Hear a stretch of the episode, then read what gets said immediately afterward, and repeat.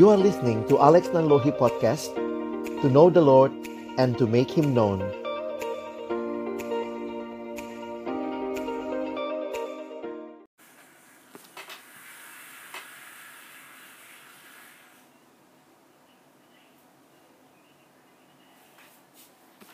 Baik teman-teman sekalian, mari kita berdoa sebelum kita membaca merenungkan firman Tuhan. Bapa di dalam surga, kami bersyukur, berterima kasih untuk cinta kasih anugerah-Mu, sehingga sore hari ini Tuhan kumpulkan kami bersama-sama. Tuhan, tidak ada yang lebih indah bagi kami selain kehadiran Tuhan, karena itu kami berdoa. Ketika Engkau hadir di tempat ini, di setiap tempat kami masing-masing, dan secara khusus di hati kami yang mengenal dan menyembah Engkau, kiranya Tuhan yang meneguhkan pemberitaan firman-Mu sore hari ini. Berkati hamba-Mu yang menyampaikan, setiap kami yang mendengar. Tuhan, tolonglah kami semua, agar kami bukan hanya menjadi pendengar-pendengar firman yang setia, tapi mampukan kami dengan kuasa dari Roh-Mu yang kudus. Kami dimampukan menjadi pelaku-pelaku firman-Mu di dalam hidup kami, di dalam masa muda kami. Bersabdalah ya Tuhan, kami anak-anak-Mu sedia mendengarnya dalam satu nama yang kudus, nama yang berkuasa, nama Tuhan kami Yesus Kristus. Kami menyerahkan pemberitaan firman-Mu. Amin. Shalom teman-teman sekalian. Bersyukur buat kesempatan ini boleh sharing dengan teman-teman sekalian. Saya mempersiapkan materi ini, dan saya harap kita sama-sama nanti bisa belajar, memperhatikan setiap pembahasan, dan tentunya nanti ada kesempatan buat kita tanya jawab begitu ya. Jadi saya berharap juga ada kesempatan, kalau ada hal-hal yang kalian mau tanyakan, silahkan nanti setelah saya selesai mempresentasikan, teman-teman bisa mempelajarinya lebih jauh. Nah, teman-teman yang dikasihi Tuhan, waktu kita bicara tentang topik ini, kita akan bicara topik ini dua kali ya. Saya akan membawakan part yang pertama hari ini. Kenapa sih kita bicara berhala? Karena tema kita out of the idol's zone. Dan hari ini kita bicara siapa yang aku cinta. Nah, saya harap kita coba memperhatikan dengan seksama bagian ini, karena saya melihat begini, di dalam realita hidup kita, kita perlu tahu persis, mengenali persis apa yang sedang menjadi kondisi kita, barulah kita bisa juga menghadapinya. Atau mungkin dalam bahasa yang lain, saya menuliskannya begini, orang kalau sakit perlu didiagnosa yang tepat untuk dapat penanganan yang tepat juga. Nah, jadi mesti jelas nih.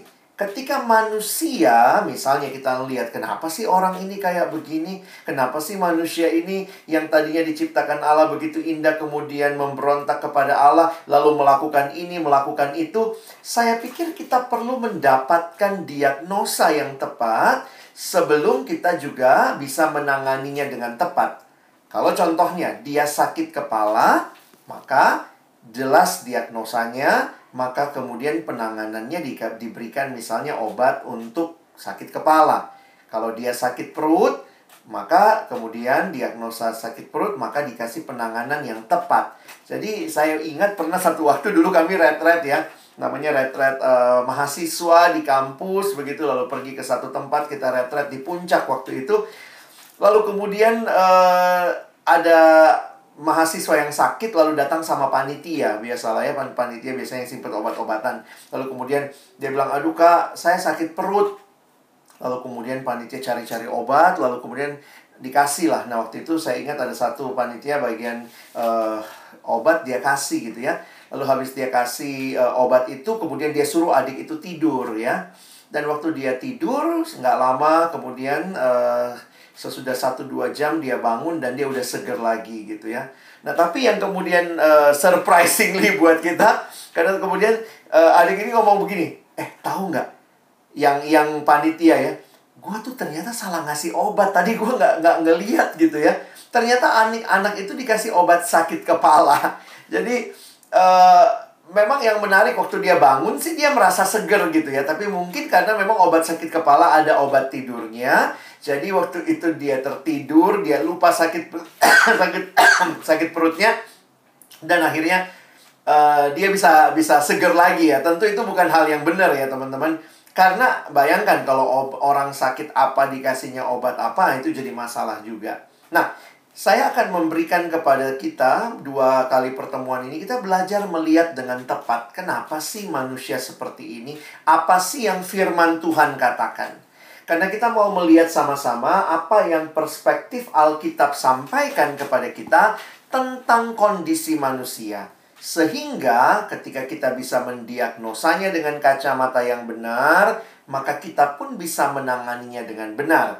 Nah, di dalam Alkitab ada satu bagian yang bagi saya menarik ketika bicara tentang manusia. Karena waktu bicara tentang manusia, ada ayat dalam Amsal 4 ayat 23.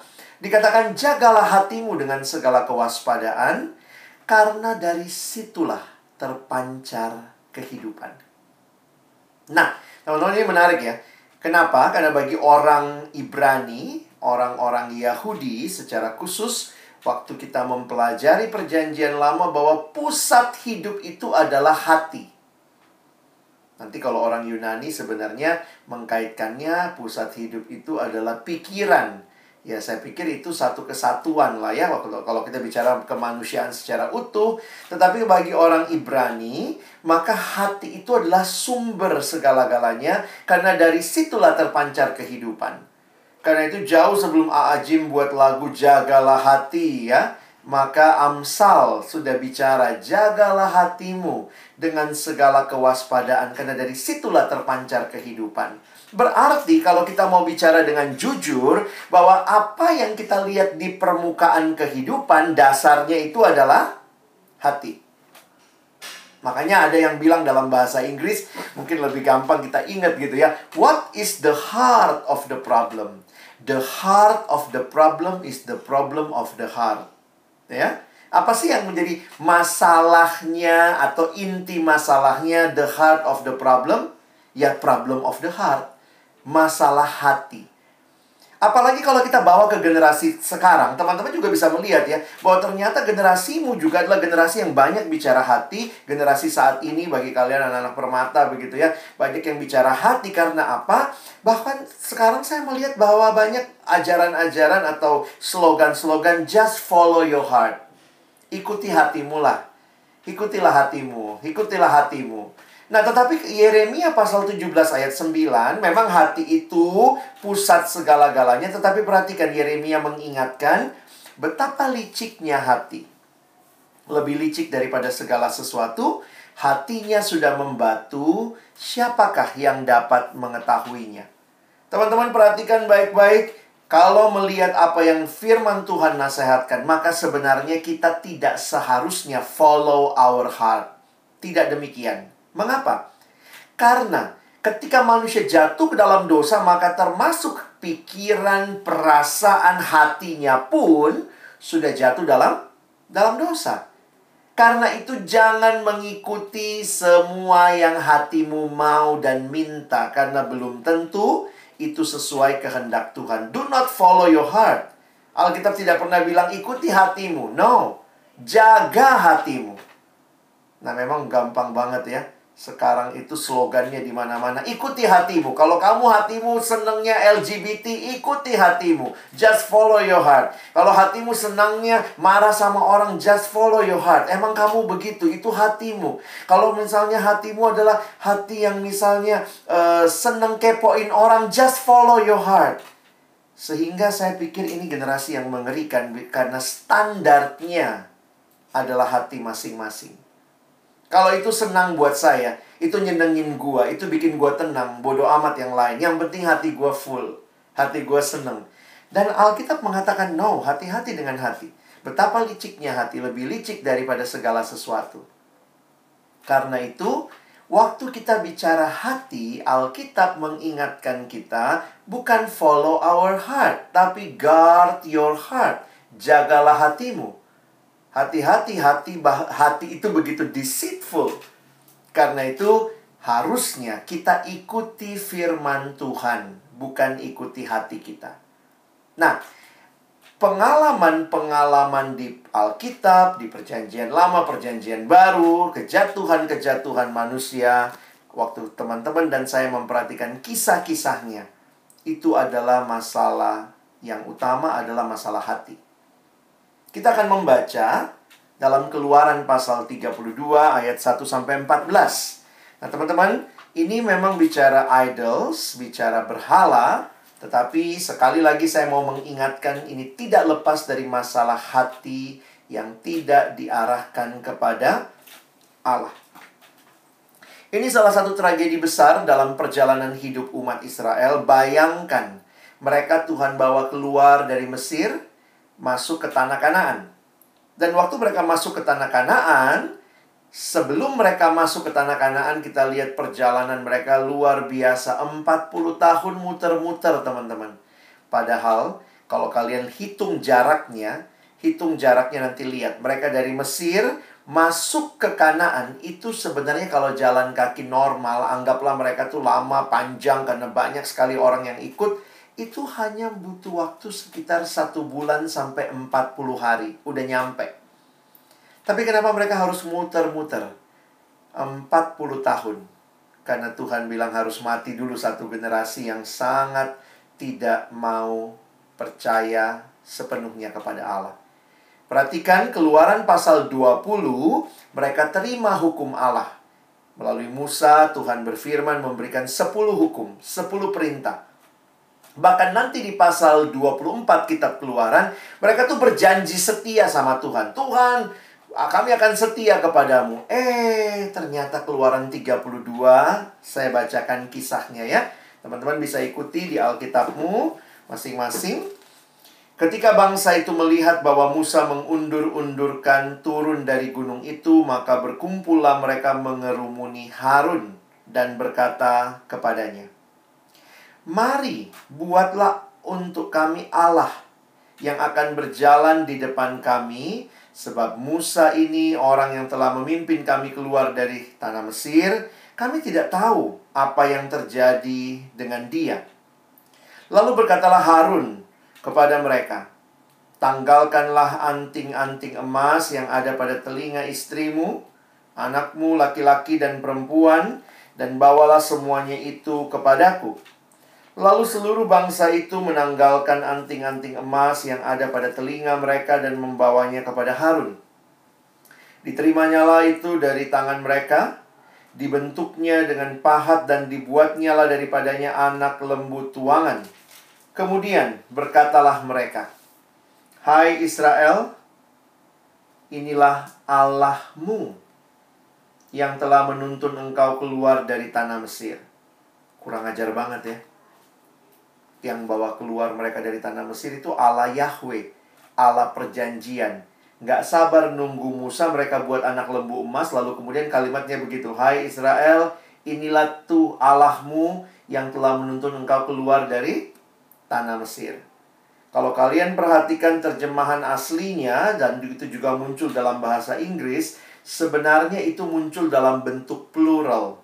Jadi, "Hai Israel, these are your gods." Jadi, ini adalah Allah-Allahmu. Beberapa penafsir mengatakan, kemungkinan dengan mengatakan ini dalam bentuk jamak, ini menjadi satu alternatif juga, termasuk dewa yang dianggap mengeluarkan mereka dari tanah Mesir, di luar atau selain Yahweh. Jadi, istilah inilah atau these are, itu menunjuk kepada Allah-Allah yang jamak atau politeis dalam pemahaman mereka. Jadi ini Allah yang bareng gitu ya, kira-kira sama Allah Yahweh yang membawa mereka keluar dari tanah Mesir. Ayat 5, ketika Harun melihat itu, didirikannya mesbah di depan anak lembu itu. Berserulah Harun katanya, "Besok hari raya bagi Tuhan." Dan keesokan harinya pagi-pagi mereka mempersembahkan korban bakaran dan korban keselamatan. Sesudah itu, duduklah bangsa itu untuk makan dan minum. Kemudian bangunlah mereka dan bersukaria. Berfirmanlah Tuhan kepada Musa, "Pergilah, turunlah, sebab bangsamu yang kau pimpin keluar dari tanah Mesir telah rusak lakunya.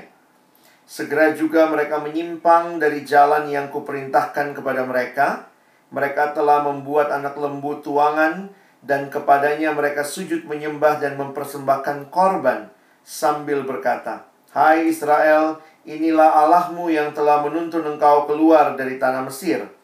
Lagi firman Tuhan kepada Musa, 'Telah kulihat bangsa itu, dan sesungguhnya mereka adalah suatu bangsa yang tegar tengkuk. Oleh sebab itu biarkanlah aku, supaya murkaku bangkit terhadap mereka, dan aku akan membinasakan mereka, tetapi engkau akan kubuat menjadi bangsa yang besar.' Lalu Musa mencoba melunakkan hati Tuhan Allahnya dengan berkata, 'Mengapakah Tuhan murkamu bangkit terhadap umat-Mu yang telah kau bawa keluar dari tanah Mesir dengan kekuatan yang besar dan dengan tangan yang kuat? Mengapakah orang Mesir akan berkata, dia membawa mereka keluar dengan maksud menimpakan malapetaka kepada mereka dan membunuh mereka di gunung dan membinasakannya dari muka bumi?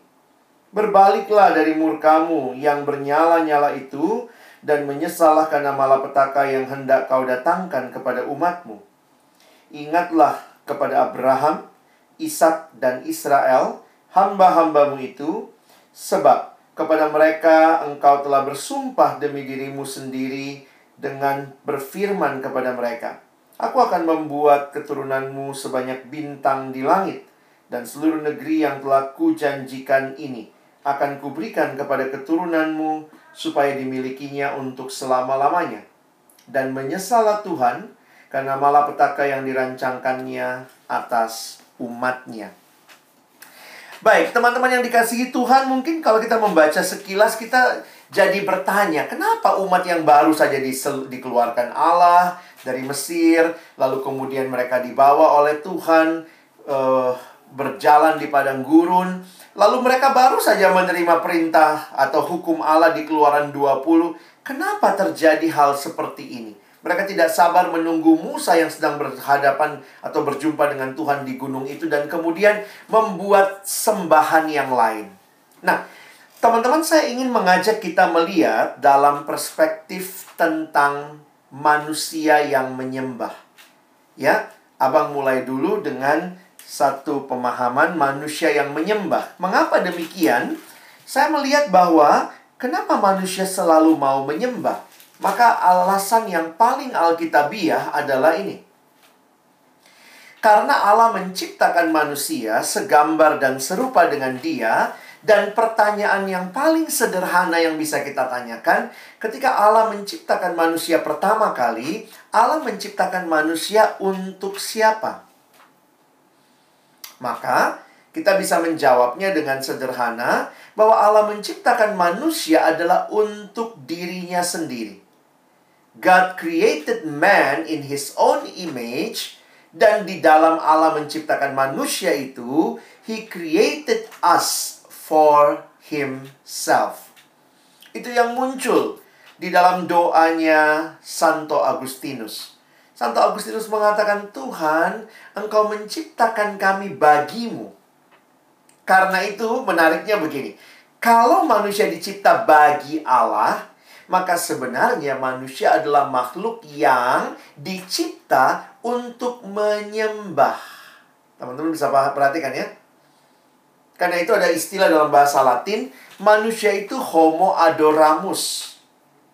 We were made to worship. Atau bahasa lain, to worship is human. Manusia itu adalah makhluk yang menyembah. Teman-teman dan saya adalah makhluk yang diciptakan pasti menyembah. Karena itu teman-teman mesti perhatikan ya, bahwa realita inilah yang terlihat jelas dalam kisah tentang anak lembu emas. Maka mereka mencari sesuatu untuk disembah. Jadi kalau kita perhatikan secara sederhana begini, di dalam pilihan hidup kita, karena kita adalah makhluk yang menyembah, yang diciptakan untuk menyembah, maka kita cuma punya dua pilihan. Tentu pilihannya bukan begini. Manusia itu menyembah atau tidak menyembah. Bukan itu pilihannya.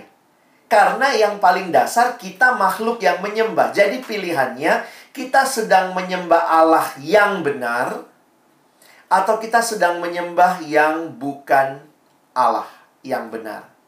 Oke? Pilihan kita bukan menyembah tidak menyembah. No. Karena kita diciptakan oleh Allah untuk dirinya, maka kita adalah makhluk yang pasti menyembah. Karena itu pilihan kita adalah kita sedang menyembah Allah yang benar atau kita sedang tidak menyembah Allah yang benar. Inilah dua pilihan yang kita miliki. Manusia itu mirip kayak ini ya, doktrin manusia di Alkitab kita. Mirip kayak kalau teman-teman nonton film kartun itu yang kecil, yang Minion. Pernah nonton Minion? Kecil-kecil kuning itu. Itu gambarnya persis dengan doktrin manusia. Kenapa? Minion itu adalah makhluk yang harus melayani. Dia harus melayani tuan. Nah, memang sayangnya dia selalu cari tuan yang paling jahat. Nah, itu gambarannya. Sehingga kalau dia tidak sedang melayani, dia lemes, dia lesu, dia cari lagi siapa nih yang mau dilayani, siapa nih yang mau dilayani. Kenapa? Karena, tanda kutip, minion diciptakan untuk mengabdi kepada Tuhan. Itu mirip sekali dengan doktrin manusia. Kalau manusia diciptakan oleh Allah untuk dirinya, maka kita tuh paling klop kalau menyembah Tuhan, karena memang itu desainnya. Nah, kalau kita tidak sedang menyembah Tuhan yang benar, jangan pikir teman-teman tidak sedang menyembah, karena kita pasti cari yang lain untuk disembah. Karena natur kita adalah makhluk yang akan selalu menyembah. Nah, logikanya dapat ya. Karena itu, nah, ini gambarannya. Siapapun atau apapun yang menggantikan posisi Allah sebagai yang terutama dalam hidup kita, itu yang biasanya kita sebut dengan tema kita ya, berhala. Atau idols, atau kepemberhalaan, atau yang disebut idolatry. Jadi, menarik sekali untuk memperhatikan, selama teman-teman dan saya hidup, perhatikan ya, ini pengajaran Alkitab. Selama engkau dan saya hidup, kita akan selalu dalam pergumulan idolatry. Kita selalu dalam pergumulan sedang menyembah Allah yang benar atau sedang menyembah yang bukan Allah yang benar. Karena apa? Karena kita makhluk yang pasti sedang menyembah. We are a worshipful being. Kita akan always worship. Nah, yang menarik adalah yang namanya berhala ini, teman-teman. Berhala ini ternyata bukan hanya hal-hal yang buruk. Jadi ada hal-hal yang buruk, ada tentunya ya. Ada hal-hal yang mungkin ketidakbenaran, ketidakjujuran, pemberontakan, pembunuhan. Itu semua juga sebenarnya menunjukkan pemberhalaan. Tetapi waktu kita bicara lebih dalam, ternyata berhala itu juga bicara hal-hal yang baik bisa jadi berhala. Nah, makanya perhatikan konsep ini. Berhala bisa berarti mengubah sesuatu yang baik menjadi yang terutama. Jadi, hati-hati bahkan dengan hal yang baik. Uang baik nggak? Oh, baik. Tapi hal yang baik biarlah punya status, punya tempat sebagai hal yang baik. Jangan dijadiin utama. Begitu hal yang baik jadi utama, itu jadi berhala. Uang baik, baik. Begitu uang jadi utama, kita memberhalakan uang. Pacar baik nggak? Oh, baik.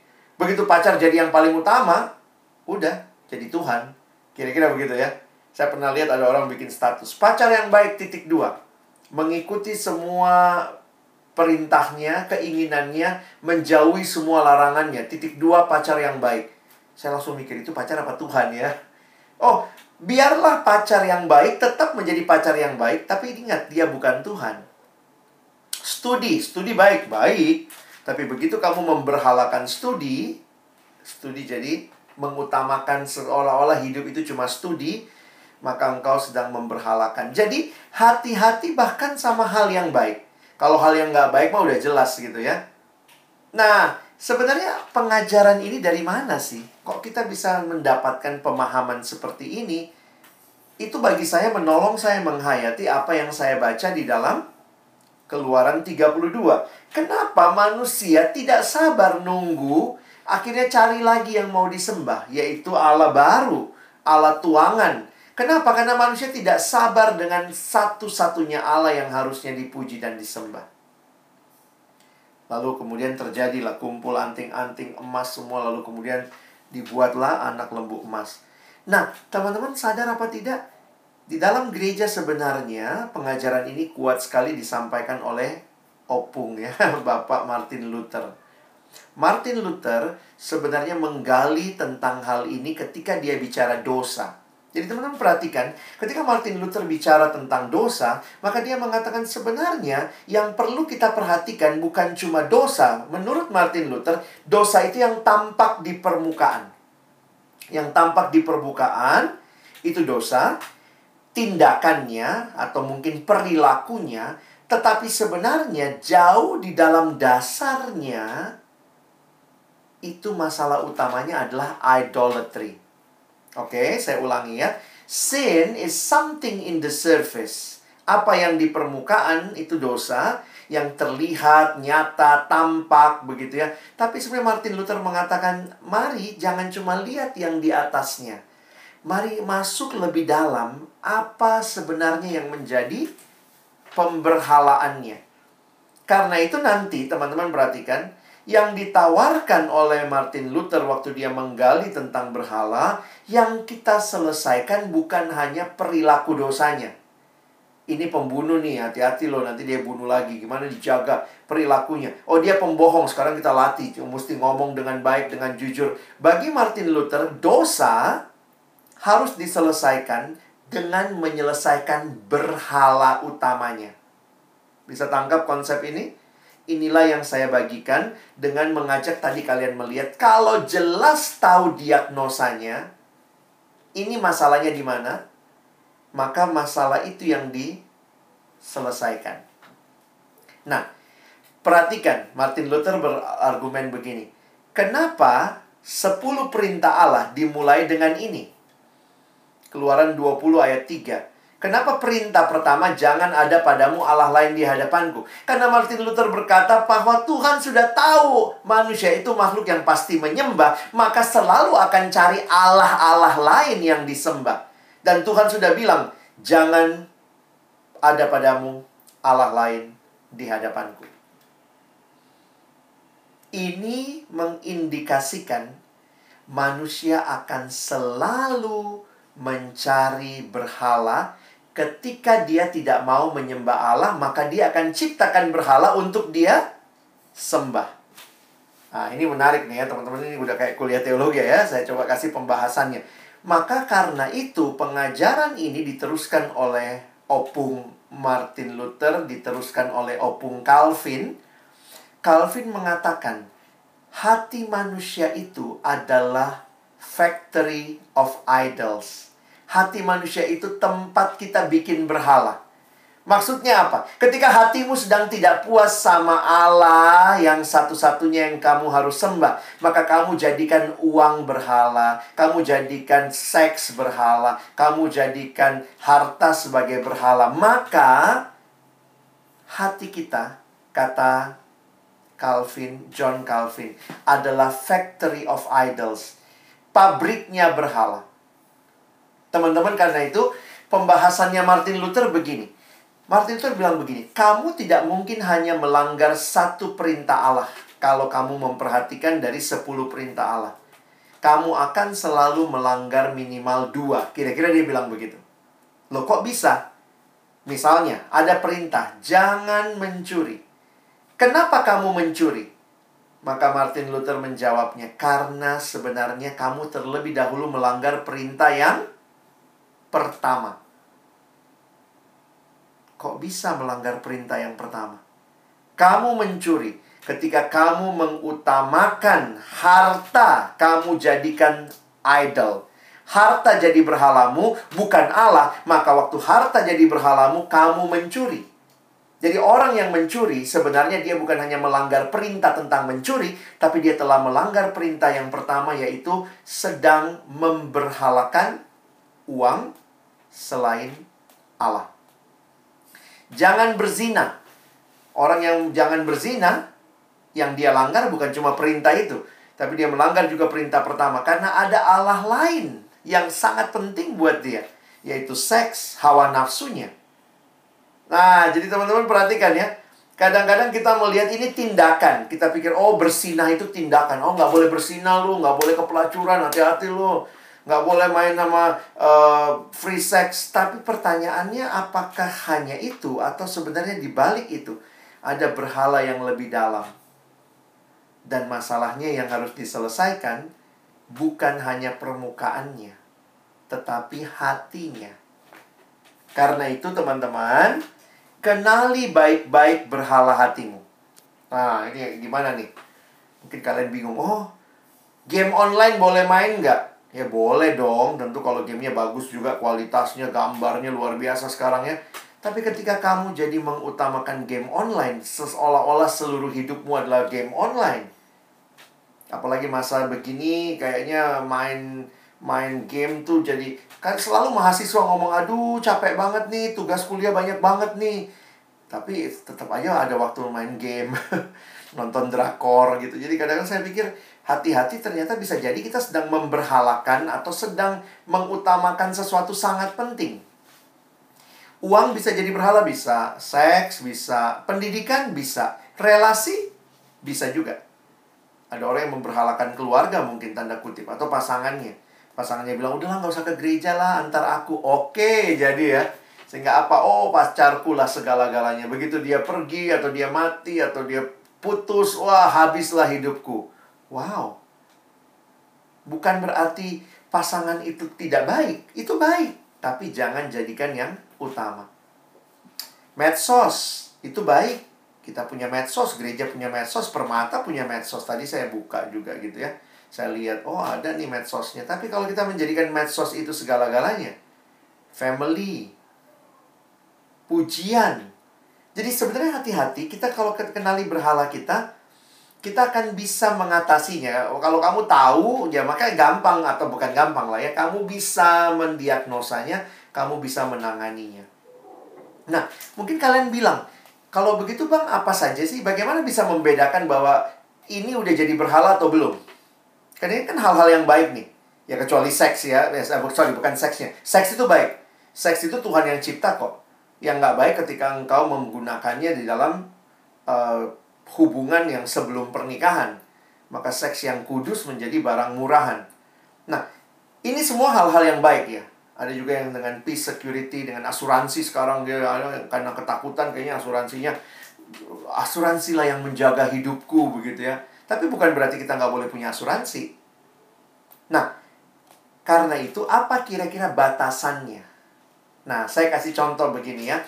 Sesuatu itu dikatakan sudah menjadi berhala. Jadi berhala itu kan saingannya Tuhan. Jadi sebenarnya apa sih yang harusnya kita perhatikan? Nah, lihat slide ini. Ya. Itu sudah menjadi berhala ketika sikap kita adalah mengasihinya, menyembahnya, melayaninya, atau bahkan memperoleh makna darinya dibanding dari Allah yang sejati. Jadi ini kan ini berhala. Harusnya siapa yang kita kasihi? Allah. Siapa yang kita sembah? Allah. Siapa yang kita layani? Allah. Siapa yang, dari mana kita dapat makna hidup? Dari Allah. Tapi begitu misalnya, lihat ya, ini contohnya kan uang ya. Begitu uang itu jadi segala-galanya, maka lihat, siapa yang kita kasihi? Uang. Siapa yang kita sembah secara nggak sadar sih? Uang. Siapa yang kita layani? Uang. Makna hidupmu dari mana? Nah, ini kadang-kadang filosofi budaya kita juga gitu ya. Oh, ya anaknya udah jadi orang itu, lihat gajinya. Wow, kalau makna hidupmu dari gajimu, dari uang yang kamu miliki, lalu dari situlah kamu bercermin. Oh, aku ini belum berharga bang, gajiku masih di bawah UMR. Oh, aku udah makin berharga hidupku karena gajiku sudah 2 digit. Ketika harga dirimu, makna hidupmu kau dapat dari yang bukan Allah, hati-hati itu mulai jadi berhala. Hari Minggu pun kerja, nggak ada waktu gereja, ada apapun ya, kamu kasihi, kamu sembah secara nggak langsung seperti itu. Bagaimana? Studi juga begitu. tentu kita mau IP yang baik. Karena itu biarlah yang baik tetap jadi yang baik. Tetapi kalau kamu lihat hidupmu tergantung IP-mu, makna hidupmu, aduh aku udah gak punya makna hidup ini, mendingan aku bunuh diri, kenapa IP-ku turun? Hah? Hati-hati, kamu sudah memberhalakan studi. Kamu menyembah studi. Kamu punya pacar, oke. Kamu mengasihi, boleh mengasihi. Tapi kalau kamu mengasihinya secara berlebihan, sampai terkesan bukan mengasihi tapi menyembah. Kalau dia mati, kalau dia, aku putus sama dia, hilanglah hidupku, nggak ada lagi gunanya aku hidup kalau aku nggak sama dia. Hai, hati-hati. Jangan menjadikan yang baik jadi berhala. Nah, jadi teman-teman lihat ya, hal-hal yang baik, ini makanya saya tulis begini ya, idolatry, it isn't just one of many sins, rather is the one great sin that all others come from. Jadi, berhala ini, itu bukan hanya bentuk dosa, tapi sebenarnya ini akarnya dosa. Makanya Martin Luther bilang kalimat yang menarik. What is idolatry? Dia bilang idolatry itu adalah sin, a sin beneath the sin. Jadi dosa yang paling dasar bagi Martin Luther, dari idolatry itulah muncul banyak tindakan dosa. There are 100 million different symptoms, but the issue always idolatry. Ini mirip kayak begini ya. Kalau orang sakit, maka yang dicari itu sebenarnya apa penyebabnya, bukan gejalanya. Karena gejalanya itu yang kelihatan di luar. Tapi apa sih, kenapa sampai dia bisa begitu? Nah, itu yang harus kita cari. Nah, jadi teman-teman lihat, saya sudah mengkaitkan dengan pertama hati. Yang kedua, kita makhluk yang menyembah. Masalah kita hati, dari hati yang baik terpancar hidup. Yang kedua, ternyata kita makhluk yang menyembah, akan selalu menyembah sesuatu. Maka kemudian saya kaitkan lagi sama yang ketiga sebenarnya adalah tentang cinta. Nah, ini tema hari ini nih. Kenapa? Karena sebenarnya apa yang kita sembah itu hal yang kita cinta. Kalau kamu sembah uang, kamu sedang mencintai uang. Tadi kan udah ada ya. Kamu mengasihinya, tentu mengasihi berlebihan dan seterusnya. Karena itu saya bersyukur waktu menggali konsep ini ada seorang penulis bernama James K.A. Smith. James K.A. Smith mengkaitkan tiga hal ini dengan baik sekali. Dia mengatakan begini, tentang waktu kita harus melihat masalah hidup kita, dia bilang begini, you need to curate your heart. Kamu harus selidiki tuh, kurasi hati kamu ya, benar-benar cek hati kamu. Dan you need to worship well. Jadi hati, kenapa? Lihat hatimu, siapa yang sedang kamu sembah, karena you need to worship well, because you are what you love and you worship what you love. Karena kamu adalah apa yang kamu kasihi dan kamu menyembah apa yang kamu kasihi. Nah, ini menarik sekali untuk membahas kalau teman-teman punya kesempatan, misalnya punya akses, karena bukunya masih dalam bahasa Inggris, kalian bisa cari dan baca buku ini. Menarik sekali. Dia mengatakan, ada kalimat begini, manusia itu adalah makhluk berpikir, makanya you are what you think. Nah, si bapak satu ini bilangnya, no, you are not what you think. You are what you love. Oke? Jadi lihat ya, ini tiga hal semua disatukan di sini. Apa yang ada di periksa hati. Bagaimana periksa hati? Lihat di hatimu siapa atau apa yang sedang kamu sembah. Dan ingat, begitu kamu menyembahnya, itu pasti kamu mengasihinya. Jadi, seorang bernama Kyle Idleman dalam bukunya Gods at War, dia membayangkan sebenarnya di pusat hati kita atau di dalam hati kita itu kayak ada Allah-Allah, makanya itu pakai gods ya. Ada idols-idols yang sedang berantem, memperebutkan tahta hati kita. Makanya dia mengatakan the battlefield of the gods is your heart. Jadi berhala uang, berhala kesombongan, berhala seks, semua sedang berantem di hati kita. Sedang mau merebut tahta hati kita. Gods at War, itu judulnya, Defeating the Idols That Battle for your heart. Kalau teman-teman lihat, ini bukunya sebenarnya sudah ada dalam bahasa Indonesia ya. Silakan kalian boleh cari. Nah, karena itu, nah ini lebih jauh lagi, ini semua udah aplikasi aja ya. What you are searching for and chasing after, apa yang kalian kejar, kalian cari, itu reveals the God that is winning the war in your heart. Ini kalimatnya Kyle Idleman. Kalau ada anak yang dari pagi kerja luar biasa, sampai malam bikin prestasi luar biasa, dia kuliah lagi S2, lalu tapi kemudian semuanya dia cari, dia lakukan itu supaya apa? Ternyata punya kerinduan supaya dapat uang yang banyak. Sebenarnya apa yang kamu kejar-kejar, yang kamu cari-cari, hanya menunjukkan apa sih yang ada dalam hatimu. Bukan berarti kita nggak butuh uang. Tapi jangan-jangan uang yang harusnya kamu butuhkan telah menjadi uang yang kamu sembah, bukan lagi yang kamu butuhkan. Karena itu ingat lagi kalimat tadi ya, you need to curate your heart, you need to worship well, because you are what you love and you worship what you love. Nah, karena itu menarik teman-teman, saya coba kasih sedikit perspektif. Kenapa bicara love? Ketika Alkitab bicara dosa, ternyata, nah ini masalahnya begini. Kita kadang-kadang merasa dosa itu cuma dibahas di satu bagian Alkitab. Dosa dibahas di banyak bagian Alkitab dengan berbagai penggambaran.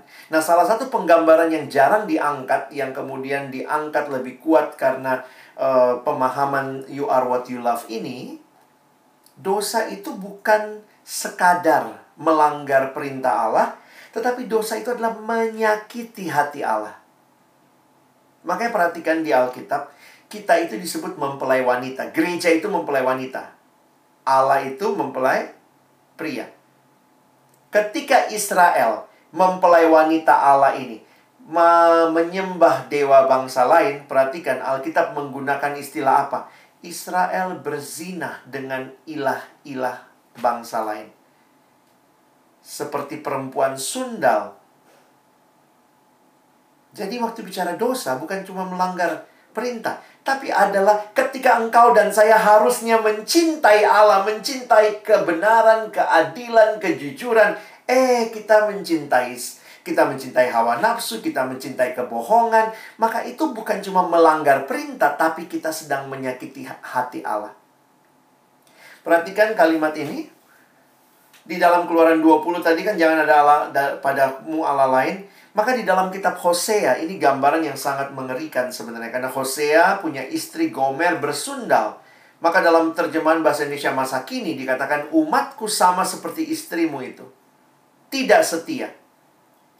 Dalam terjemahan bahasa Indonesia yang yang kita pakai, dipakai istilah bersundal hebat kepadaku dan meninggalkan aku. Nah, di dalam kitab Hakim-Hakim juga ada kalimat seperti ini. Ketika Israel meninggalkan Tuhan, dikatakan mereka meninggalkan Tuhan Allah nenek moyang mereka yang telah membawa mereka keluar dari Mesir, lalu mengikuti Allah lain dari antara Allah bangsa-bangsa di sekeliling mereka dan sujud menyembah kepadanya, sehingga mereka menyakiti hati Tuhan. Nah, teman-teman, saya ingin memberikan beberapa bagian terakhir ini untuk kita merenungkan. Sebenarnya bagaimana sih mengenali berhala hati kita? Lalu bagaimana sih melihatnya, bagaimana mengatasinya? Sebenarnya mengatasi berhala itu mudah. Kenapa saya bilang mudah? Kalian mikir, kok bisa mudah bang? Karena kan masalahnya begini. Kalau ternyata masalah utama kita adalah kita salah menyembah, kita tidak sedang menyembah Allah yang benar.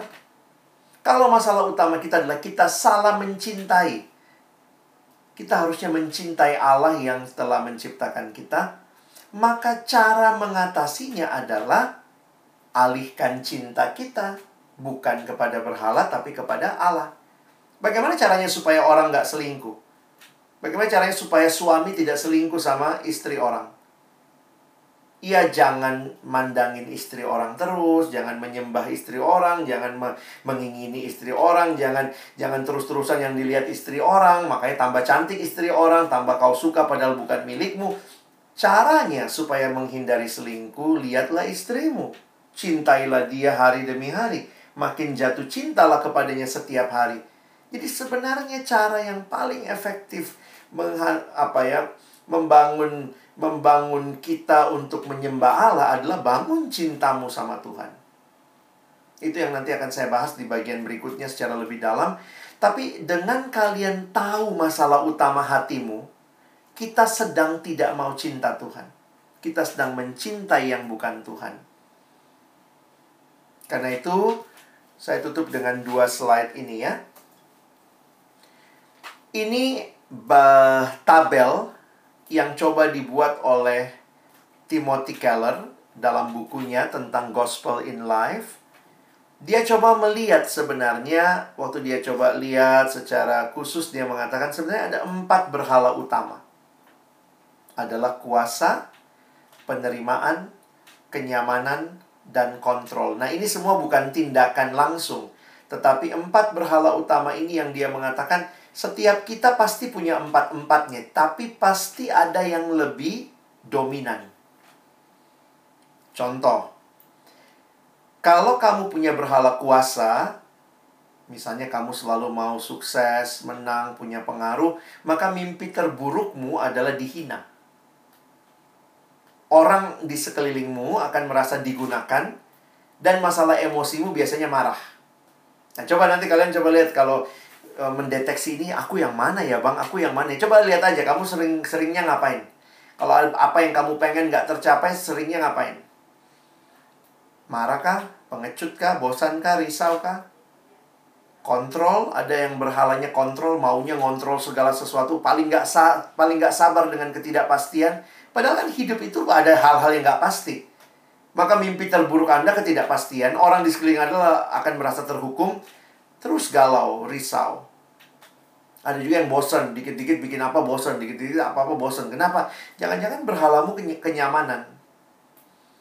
Nah, perhatikan, berhala ini kan dasarnya. Nah, apa yang muncul dari berhala-berhala ini bisa macam-macam. Abang kasih contoh lah ya terakhir biar kalian gampang memahami. Saya ketemu satu anak yang datang satu waktu dan cerita tentang keterikatan dia sama film porno. Jadi waktu itu dia tindakannya kan dia senang nonton film porno begitu. Dan waktu itu saya layani dia. Nah, dalam percakapan konseling dengan dia, kemudian dia tiba-tiba cerita gini, maaf bang, apa gue kelainan ya? Saya bilang, kenapa lu kelainan apa? Kok gue senang film pornonya, maaf ya bang, yang adegannya perkosaan.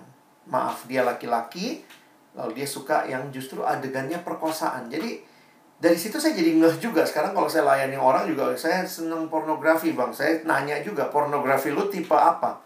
Kenapa? Karena bisa jadi selera seksual kita itu juga dibentuk oleh berhala apa yang menguasai hidupmu. Perhatikan kalimat abang. Selera seksualmu bisa jadi dipengaruhi juga dominan oleh apa yang menjadi berhala hidupmu. Dan waktu saya layani dia, kenal dia lebih jauh, barulah terbuka, terungkap. Oh, pantas. Anak ini waktu dulu badannya kecil. Dia laki-laki, waktu SD, SMP badannya kecil. Jadi dia selalu dibully sama teman-temannya. Maka yang terjadi adalah dia anak yang minder. Tapi puji Tuhan pas SMA, dia punya studi yang baik. Jadi dia tuh bisa sombong, tanda kutip, karena merasa dia punya studi yang baik. Dan waktu dia punya studi yang baik itu, akhirnya dia mulai merasa, wah, terangkat harga dirinya, dan badannya mulai agak besar sedikit ya. Nah, akhirnya dia tuh punya kuasa, dia punya berhala itu sebenarnya kuasa, pengaruh. Dia ya antara kuasa sama kontrol ya, tapi sebenarnya lebih kuat kuasa, sehingga dia tuh karena mimpi terburuknya dihina. Jadi dia tuh selalu ambisius sekali. Dan ternyata muncul dalam selera seksual adalah selera ingin menguasai. Dan karena itu dia jadi senang adegan orang diperkosa.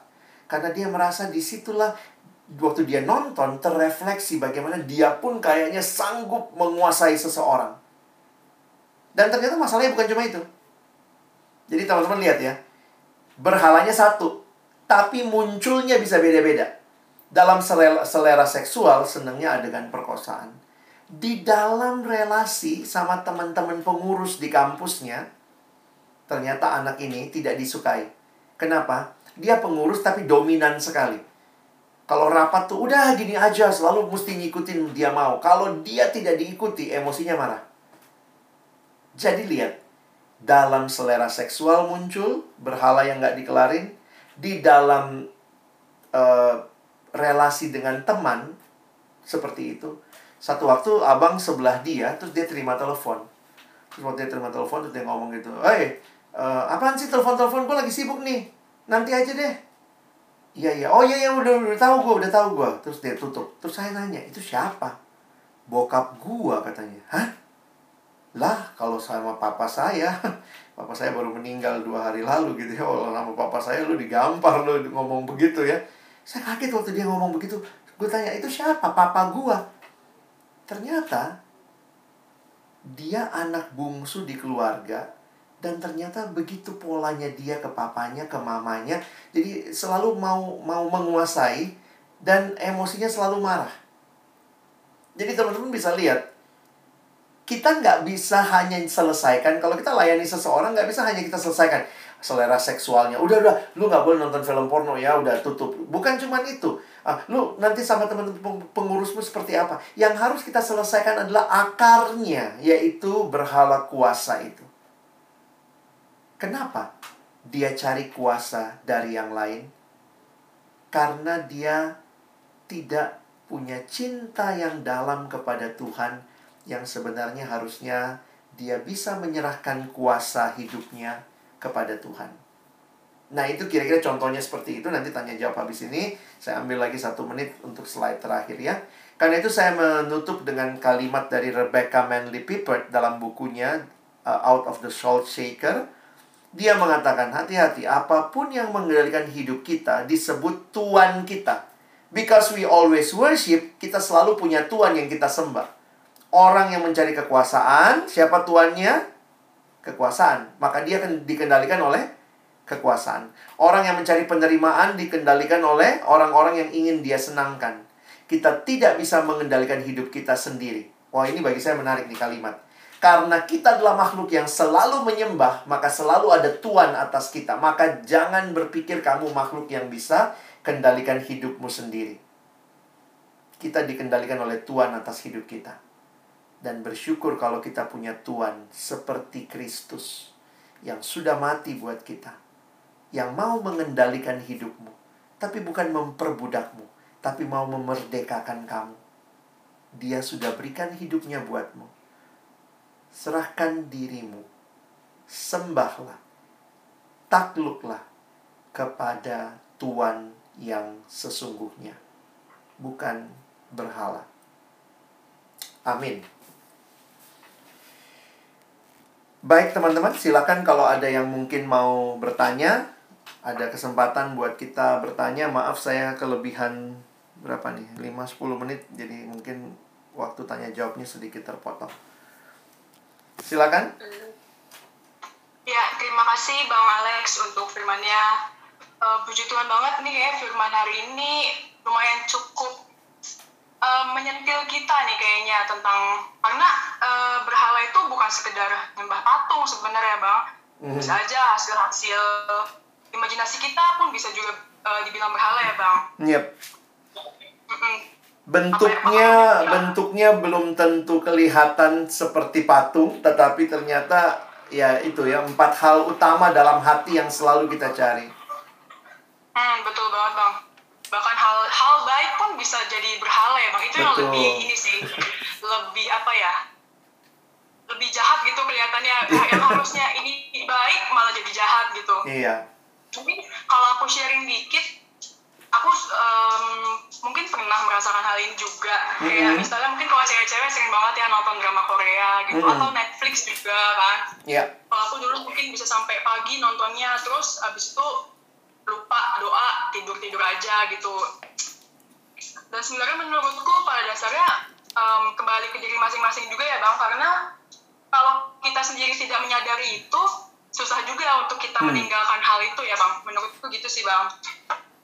Dan benar Bang, intinya kita harus mengalihkan hal yang menjadi fokus kita, di mana itu bukan Tuhan, menjadi Tuhan itu sendiri gitu. Karena Tuhan pun pasti selalu menerima kita kapanpun itu ya Bang, mau ke dalam keadaan yang sangat berdosa ataupun mungkin keadaan yang gimana pun itu, pasti Tuhan menerima kita ketika kita mau kembali lebih mengenal Tuhan itu seperti apa. Kita mau kembali mengenal Tuhan, apa yang Tuhan mau untuk hidup kita, bukan hal lain di luar Tuhan. Tuh, itu sih yang aku dapat hari ini. Mungkin teman-teman hari ini ada yang mau di-sharingkan yang udah Bang Alex tadi sampaikan. Lumayan oke banget sih menurut gue hari ini. Teman-teman yang mungkin bisa sampaikan yang didapat hari ini boleh ngomong langsung, atau mungkin ada yang mau langsung nanya-nanya nih, boleh di room chat ini, atau mau ngomong langsung juga boleh.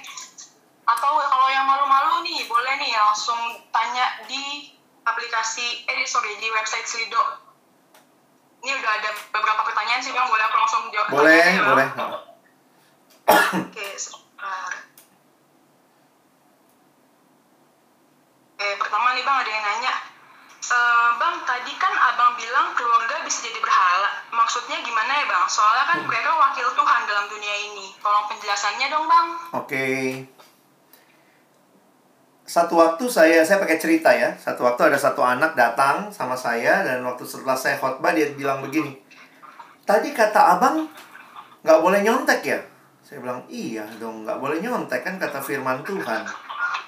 Terus dia ngomong, "Kok kata mamaku boleh?" Kaget saya. "Kok kata mamaku boleh?" Saya bilang, "Siapa mamamu?" gitu ya. Poinnya bagian dia mau bilang begini, Abang bilang nggak boleh, tapi mamaku boleh. Nah, ini konsepnya adalah mamaku kan wakil Tuhan, begitu ya. Nah, terus kemudian saya tanya, apa alasan mama bicara begitu? Lalu dia cerita. Mama bilang, bapakmu itu tahun ini pensiun. Nggak ada lagi biaya kita. Kalau kau nggak lulus juga semester ini, nggak tahu lagi nanti ke depan kuliahmu kayak mana. Jadi, mamanya mengusulkan, pokoknya gini aja, kau harus lulus, nyontek pun nggak apa-apa, yang penting lulus. Nah, saya bilang sama dia, kalau begitu kau ngikuti mamamu. Iyalah Bang, dia kan wakil Tuhan. Saya bilang di dalam Alkitab, di dalam satu bagian, Efesus pasal 6, ayat 1-3, nanti kalian baca, ada kalimat, anak-anak taatilah orang tuamu di dalam Tuhan. Di belakangnya menarik tuh, taati orang tuamu di dalam Tuhan. Nah, kalimat itu mengindikasikan kalau keinginan orang tua beda sama keinginan Tuhan, maka siapa yang harus kita ikuti? Tuhan, bukan orang tua. Kenapa? Karena orang tua sama Tuhan, tetap Tuhan lebih tinggi. Tapi kalau apa yang orang tua minta sama dengan keinginan Tuhan kira-kira, ya silahkan ikuti, harus bahkan. Jadi hati-hati, banyak orang merasa orang tua wakil Tuhan, lalu seolah-olah orang tua nggak pernah salah. Oh, nggak bisa. Orang tua pun manusia berdosa yang sudah jatuh dalam dosa. Beberapa orang tua tidak dengan baik mendidik anak, mungkin juga anaknya jadi tidak mengerti kebenaran. Kenapa? Karena standarnya adalah di dalam Tuhan. Contoh, satu waktu ada, misalnya coba ya, ini jelek banget lah contohnya, tapi misalnya kamu pulang lalu mamamu, bapakmu di rumah bilang, "Ayo nak, kita bunuh anak tetangga." Harus taat kah? Enggak. Kita harus lebih taat kepada Tuhan. Selama yang orang tua katakan sama dengan yang Tuhan katakan, taatilah orang tua. Tapi kalau apa yang orang tua katakan beda sama yang Tuhan katakan, taatilah Tuhan. Jadi pertanyaan sederhana sebenarnya, boleh nggak taat sama orang tua? Boleh, kalau apa yang orang tua minta tidak sama dengan yang Tuhan minta. Kalau saya taat sama orang tua, saya nggak jadi pendeta. Orang tua saya nggak mau saya jadi pendeta. Kenapa? Nggak ada gajinya, kecil hidupnya. Nggak lah, ngapain kau kayak gitu? Tapi saya dalam pergumulan waktu itu, saya berdoa di hadapan Tuhan, "Tuhan, kalau Engkau mau, ini yang saya lawan orang tua saya. Saya sangat sayang sama orang tua saya." Saya bilang waktu itu, yang mana yang benar ini? Ini wakil Tuhan kok bilang jangan jadi hamba Tuhan malah. Tapi kemudian saya dalam pimpinan Tuhan, saya putuskan saya tetap jadi hamba Tuhan. Sehingga butuh pergumulan tuh, sampai akhirnya orang tua menerima dan akhirnya mendukung. Tapi awalnya tidak. Jadi itu realita, hati-hati, jangan taat butat, jangan taat mutlak. Orang tua bilang gini, ya anakku ya menikahlah kau, inilah, ini bapak kasih, mama kasih, ya udah demi taat sama orang tua, kau menikah sama siapapun, gak jelas kerohaniannya, gak jelas hidupnya. Jadi hati-hati. Nah, tapi ada hal kedua nih, ini yang saya perlu garis bawahi ya. Makanya kalau lihat firman Tuhan mesti jeli. Dalam hal ketaatan, kita punya pilihan. Kalau orang tua taat sama Tuhan, kita taat sama orang tua. Kalau orang tua tidak taat sama Tuhan, kita tetap taat sama Tuhan. Tapi ada kalimat kedua. Hormatilah ayahmu dan ibumu. Itu nggak ada embel-embel. Nggak ada embel-embel hormatilah ayahmu dan ibumu di dalam Tuhan. Tidak. Mau bapakmu dalam Tuhan, mamamu dalam Tuhan atau tidak, bapakmu orang Kristen, bukan orang Kristen, selama itu orang tuamu, bapakmu orang baik, bukan orang baik, mamamu wanita baik-baik atau bukan wanita baik-baik, Alkitab mengatakan hormatilah mereka. Dalam hal ketaatan, kamu punya pilihan. Tapi dalam hal menghormati, belajar hormati orang tua. Bapakku bukan bapak yang bertanggung jawab, pulang mukul mamaku, hormati. Kalau dia suruh, ayo nak, bantu bapak mukul mama. Jangan taati, tapi hormati. Nah, itu kadang-kadang susahnya ya. Karena Alkitab bicara hormat dan taat. Dan disitulah saya pikir, seringkali begitu kita nggak taat, langsung kita nggak hormat juga. Nah, itu yang kadang-kadang kurang ajarnya anak ini. Ya, jadi hati-hati. Bapakku ini nggak bisa diteladani, tapi belajar bicara, perlakukan dia sebagai bapak. Mama juga begitu. Nah, kira-kira begitu deh.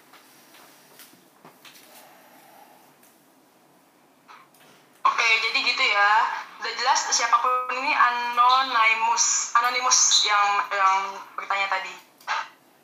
Oke, lanjut nih Bang, ada lagi nih Bang. Bang mau nanya gimana cara menyeimbangkan keadaan agar tetap menyembah Tuhan. Contohnya ketika hari Minggu harus kerja, kalau tidak akan kehilangan pekerjaan. Tuh Bang. Jadi mungkin dia hari Minggunya kewajiban kerja, di satu sisi hari Minggu adalah hari kita ke gereja. Gitu, Bang. Mungkin cara menyeimbangkannya gimana gitu. Ya, sedapat mungkin kan mudah-mudahan sih ya kamu tidak bekerjanya dari pagi sampai pagi gitu ya. Kalau bisa kan tetap ada waktu ke gereja dikhususkan. Ada beberapa pekerjaan yang mungkin memang tidak bisa lepas dari hari Minggu. Untuk teman-teman yang perawat misalnya, kan banyak ya orang Batak, orang Karo jadi perawat gitu ya. Atau apa, itu kan pekerjaan yang mungkin memang Minggu malah harus masuk juga. Nah, tapi poin saya adalah belajar untuk bisa punya prioritas supaya begini, tetap kamu punya waktu untuk datang ibadah. Kira-kira begitu deh. Jadi bukan berarti karena kita menyembah Tuhan lalu nggak boleh kerja, nggak begitu pilihannya ya. Saya pikir Tuhan kasih kita hikmat, pakailah hikmat yang dari Tuhan. Nasihat dari orang-orang untuk menolong kamu juga tetap bisa menjalani pekerjaanmu dengan tidak menghilangkan kerinduan ibadahmu kepada Allah. Oke, terima kasih Bang. Berarti harus bisa sebenar pinternya mengatur waktu kita masing-masing ya. Lanjut Bang. Bang, gimana caranya menghilangkan berhala? Saya akan bahas di sesi kedua. Jangan cuma ikut yang sekarang ya. Nanti lebih dalam di sana. Lebih dalam ya, Bang. Tapi itu yang tadi Abang bilang ya. Karena ini masalahnya masalah menyembah, masalah mencintai, maka you need to worship well. You need to love well. Nah, bagaimana membangun cintanya nanti kita bahas di pertemuan kedua ya. Ini masih bicara siapa yang aku cinta. Ini masih bagian pertama. Oke, mungkin untuk temannya ini harus ikut nih berarti untuk sesi kedua supaya bisa lebih tahu jawabannya. Oke, ada lagi nih Bang pertanyaan. Pertanyaannya agak bucin nih Bang. Bang mau tanya, boleh nggak sayang sama pacar pakai banget? Itu termasuk berhala nggak ya? Kalau kamu pakai banget, nah semua juga banget. Gue sama istri juga banget-banget gitu ya. Cuma bagaimana bisa tetap melihat. Jadi begini ya, memang itu proses juga ya. Abang kadang suka mikir, itu proses ya. Mencintai itu perjalanan. Wes.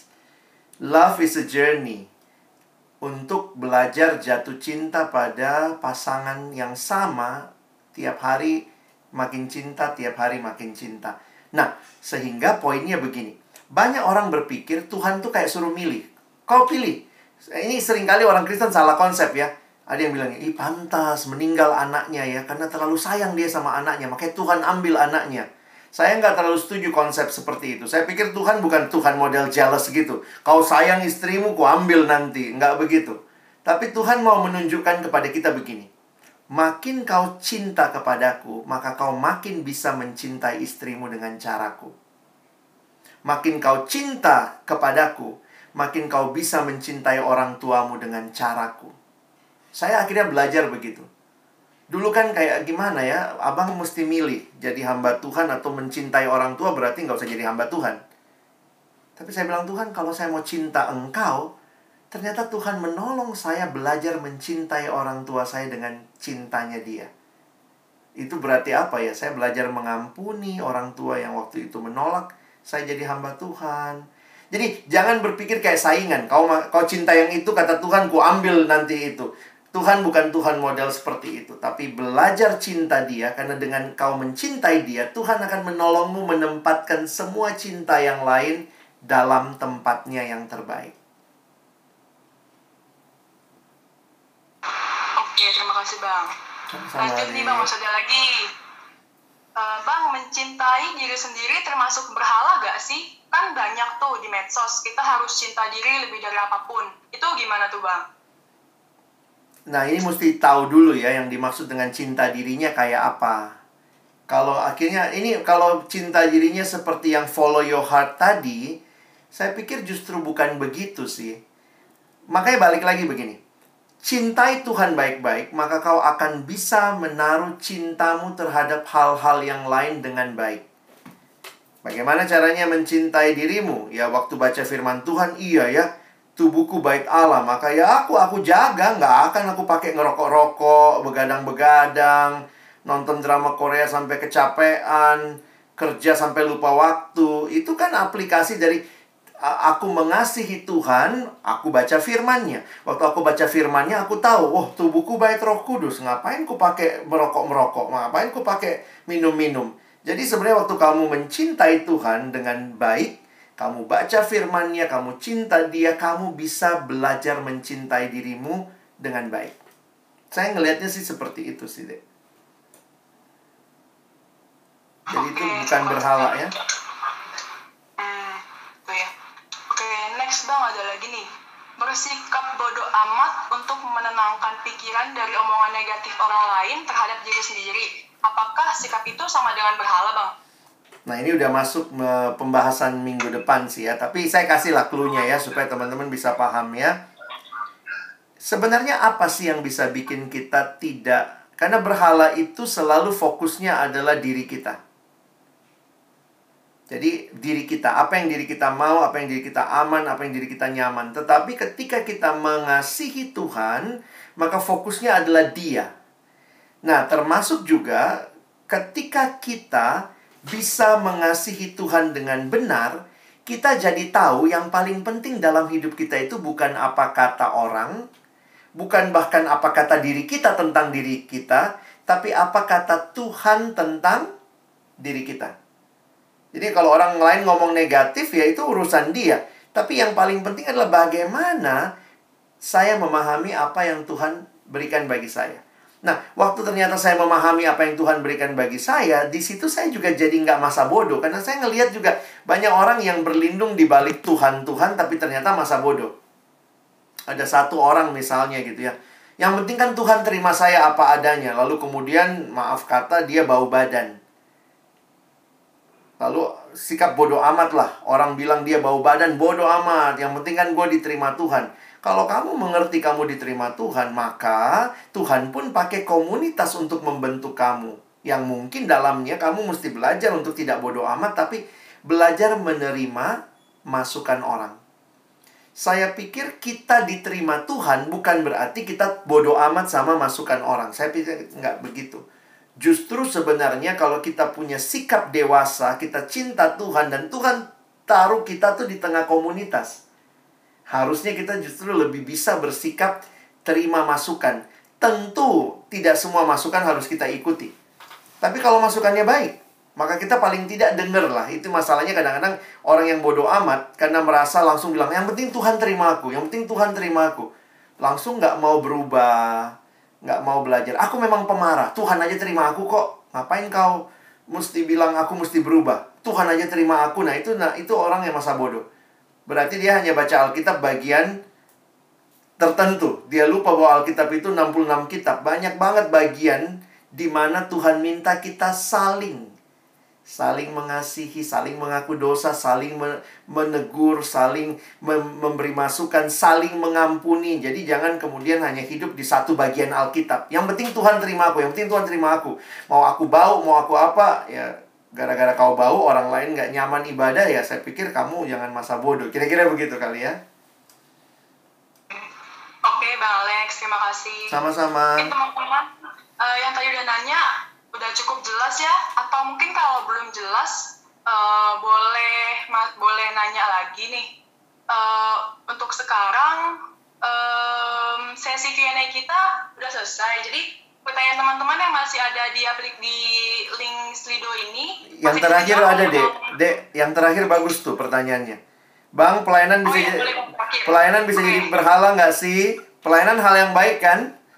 Bisa. Betul. Bisa. Banyak orang pelayanan supaya dapat pujian. Kenapa? Berhalanya penerimaan. Makanya habis pelayanan yang dia tunggu-tunggu itu evaluasi. Begitu dievaluasi kayaknya, ih bagus banget, dalam hati ya, terus puji-puji aku dong. Ih bagus banget tadi ini, oh terus puji aku. Jadi sebenarnya pertanyaannya juga hati-hati. Pelayanan bisa menjadi tempat di mana kita melakukan berhala-berhala yang menguasai kita. Makanya kita butuh terus ya. Saya bersyukur dengan kita mencintai Tuhan, kita baca Alkitab. Kita baca Alkitab tuh terus-menerus hati kita dimurnikan supaya tidak menjadikan berhala, dengan pelayanan jadi berhala, tidak menjadikan uang berhala, tidak menjadikan istri atau suami berhala, atau pacar kita berhala. Jadi sebenarnya perjalanan, itu yang saya bilang tadi, kita sedang dalam perjalanan cinta. Hati-hati, hal baik pun bisa jadi berhala. Thank you. Oke, terima kasih Bang Alex. Mungkin itu pertanyaan terakhir untuk sesi hari ini. Teman-teman yang masih punya pertanyaan, masih boleh tulis pertanyaannya di website Slido ini, karena ini masih kita buka sampai minggu depan. Okay. Jangan lupa ya teman-teman, kita masih ada satu sesi lagi nih bareng Bang Alex untuk membahas lebih dalam apa berhala itu, bagaimana caranya kita bisa lepas dari berhala itu, dan sangat diharapkan untuk teman-teman semua yang bisa ikut hari ini, minggu depan tanggal 28 boleh kita ikut lagi supaya kita bisa lebih ngerti lagi nih. Kami bersyukur ya Tuhan, karena Engkau menyatakan firman-Mu, kebenaran-Mu. Dan hati kami juga cenderung seperti orang Israel yang terus mencari hal yang kami harus sembah. Tapi biarlah hati kami terpaut hanya kepadamu ya Tuhan. Karena berhala-berhala yang lain hanya mematikan kami. Tetapi Engkau ya Tuhan, Engkau Yesus yang rela mati bagi kami. Harusnya kepadamulah seluruh hidup dan cinta kami arahkan. Sekali lagi terima kasih. Bersyukur untuk waktu ini, tolong kami bukan cuma jadi pendengar firman, tapi mampukan kami jadi pelaku-pelaku firman. Dalam nama Yesus kami berdoa. Amin.